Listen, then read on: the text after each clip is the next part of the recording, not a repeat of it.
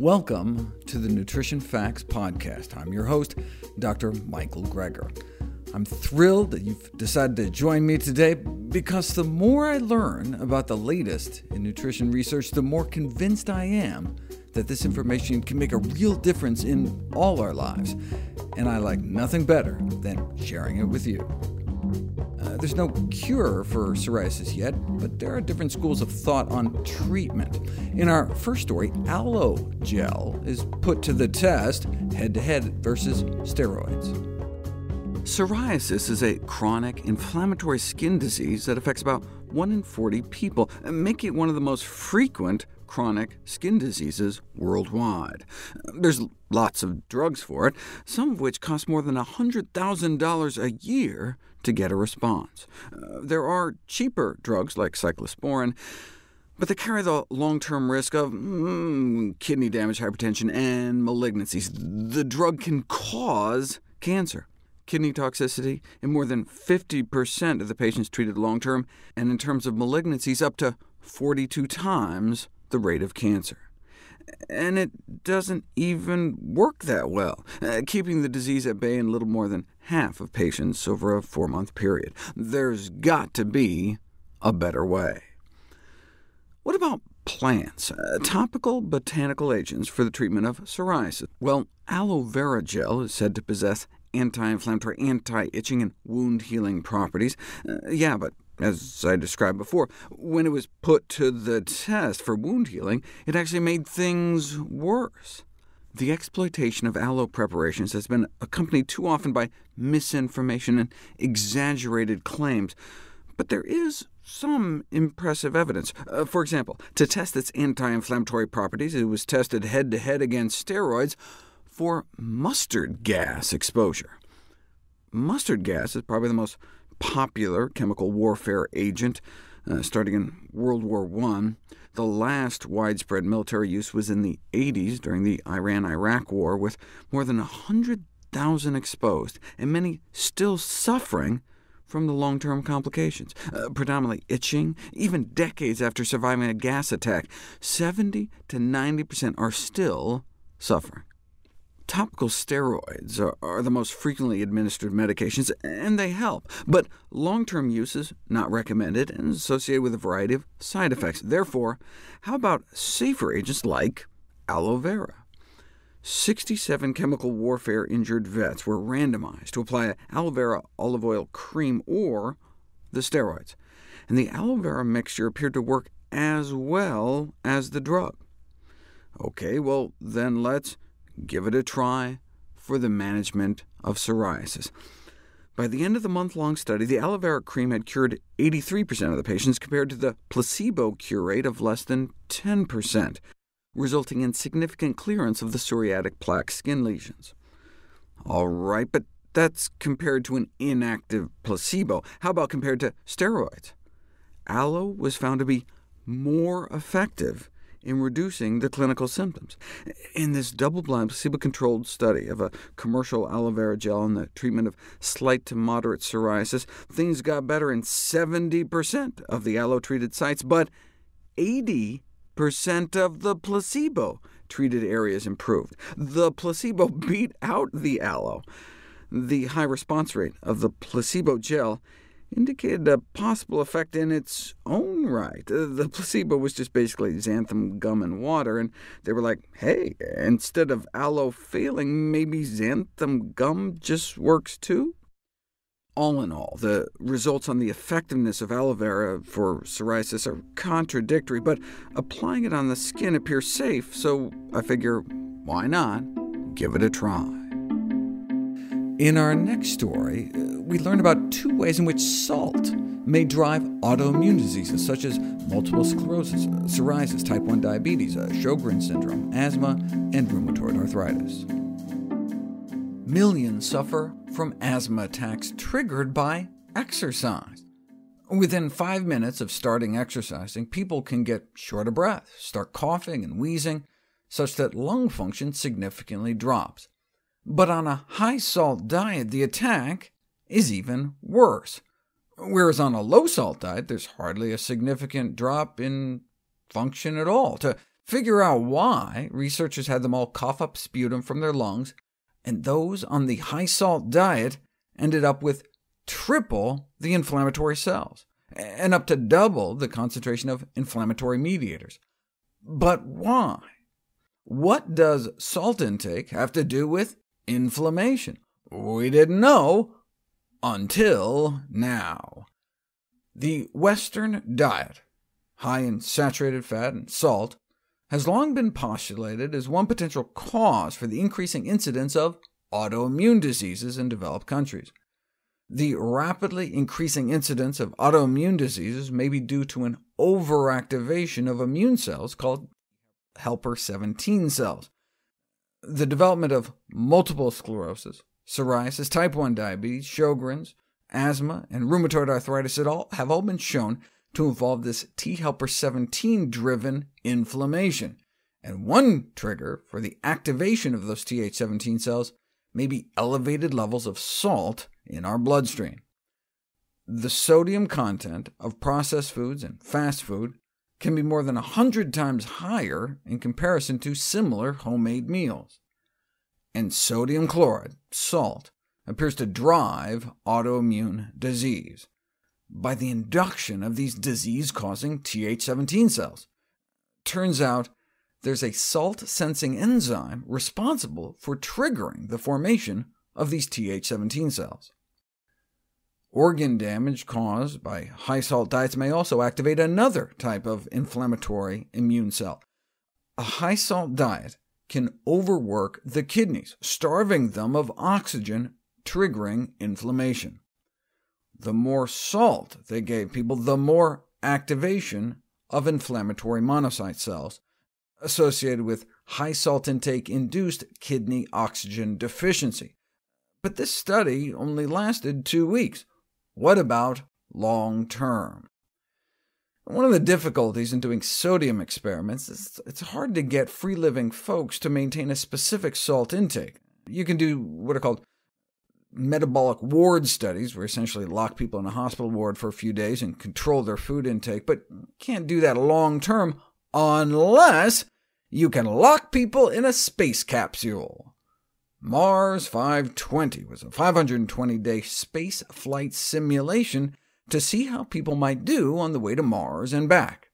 What they found was that those on a high-salt diet displayed a markedly higher number of monocytes, which are a type of immune cell you often see increased in settings of chronic inflammation and autoimmune disorders. This may reveal one of the consequences of excess salt consumption in our everyday lives, since that so-called high salt intake may actually just be the average salt intake. Furthermore, there was an increase in the levels of pro-inflammatory mediators and a decrease in the level of anti-inflammatory mediators, suggesting that a high-salt diet has the potential to bring about an excessive immune response, which may damage the immune balance and result in either difficulties in getting rid of inflammation or even an increased risk of autoimmune disease. What if you already have an autoimmune disease?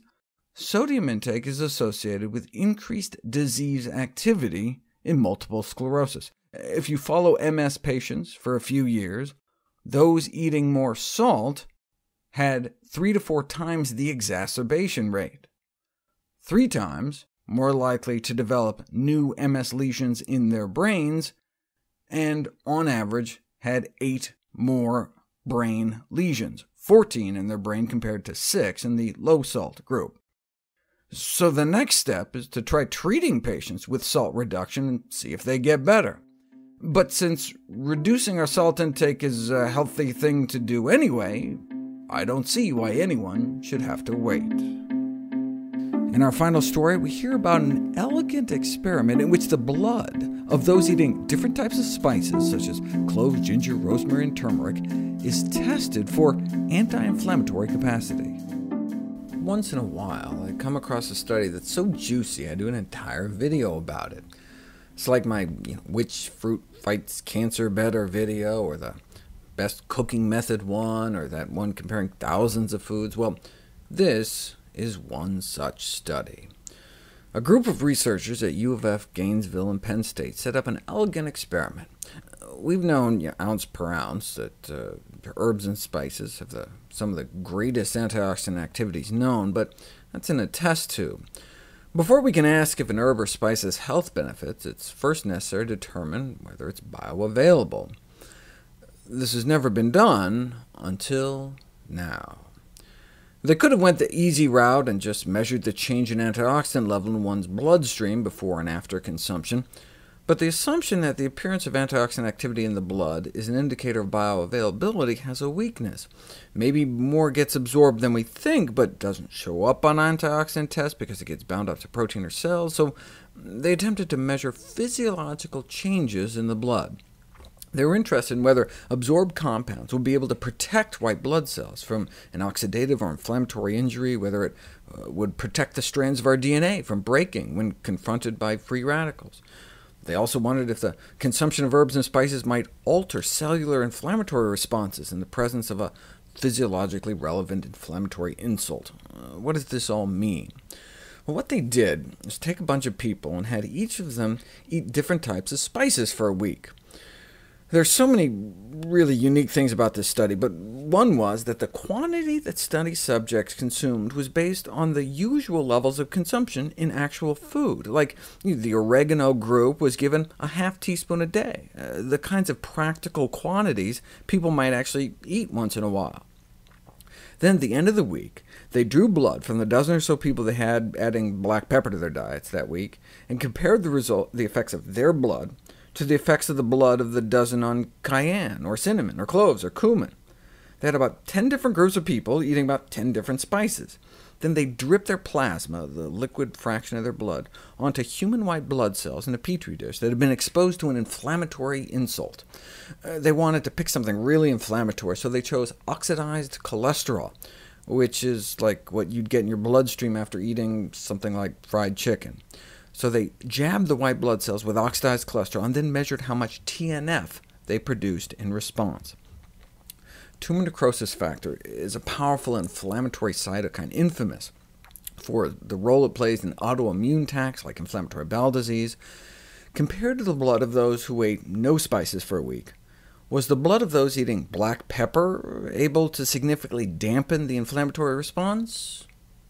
No. What about any of these other spices? Cloves, ginger, rosemary, and turmeric were able to significantly stifle the inflammatory response. And remember, remember, they weren't uh, dripping the spices themselves on these human white blood cells, but the blood of those who ate the spices. And so it represents what might happen when cells in our body are exposed to the levels of spices that circulate in our bloodstream after normal daily consumption not you know, megadoses in some pill, just the amount that you know, makes our spaghetti sauce taste good, or our pumpkin pie, or curry sauce. There are drugs that can do the same thing. Uh, tumor necrosis factors are such major mediators of inflammation and inflammation-related diseases that there are these TNF-blocking drugs on the market for the treatment of inflammatory diseases like osteoarthritis, inflammatory bowel disease, psoriasis, ankylosing spondylitis, uh, which rake in, collectively, more than $20 billion a year, uh, because drug companies charge people 15,000 to $20,000 a year for the drug. At that price, the side effects better be hugs and rainbows, but no, these drugs carry a black label warning because they can cause things like mm, cancer, heart failure, if only there were a cheaper, safer solution. Curcumin, the yellow pigment in turmeric, uh, a spice that's a tad cheaper and safer. But does it work outside of a test tube? There's evidence that it may help in all the diseases for which TNF blockers are currently being used. And so with healthcare costs and safety being such major issues, this golden spice turmeric may help provide the solution.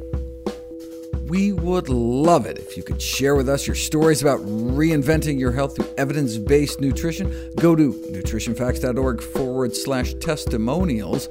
We may share it with our social media to help inspire others. To see any graphs, charts, graphics, images, or studies mentioned here, please go to the Nutrition Facts podcast landing page. There you'll find all the detailed information you need, plus links to all the sources we cite for each of these topics. Be sure to check out my new How Not to Die cookbook. It's beautifully designed with more than 100 recipes for delicious and nutritious plant based meals, snacks, and beverages. All proceeds I receive from the sale of all my books goes to charity. NutritionFacts.org is a non-profit science-based public service where you can sign up for free daily updates on the latest in nutrition research via bite-sized videos and articles.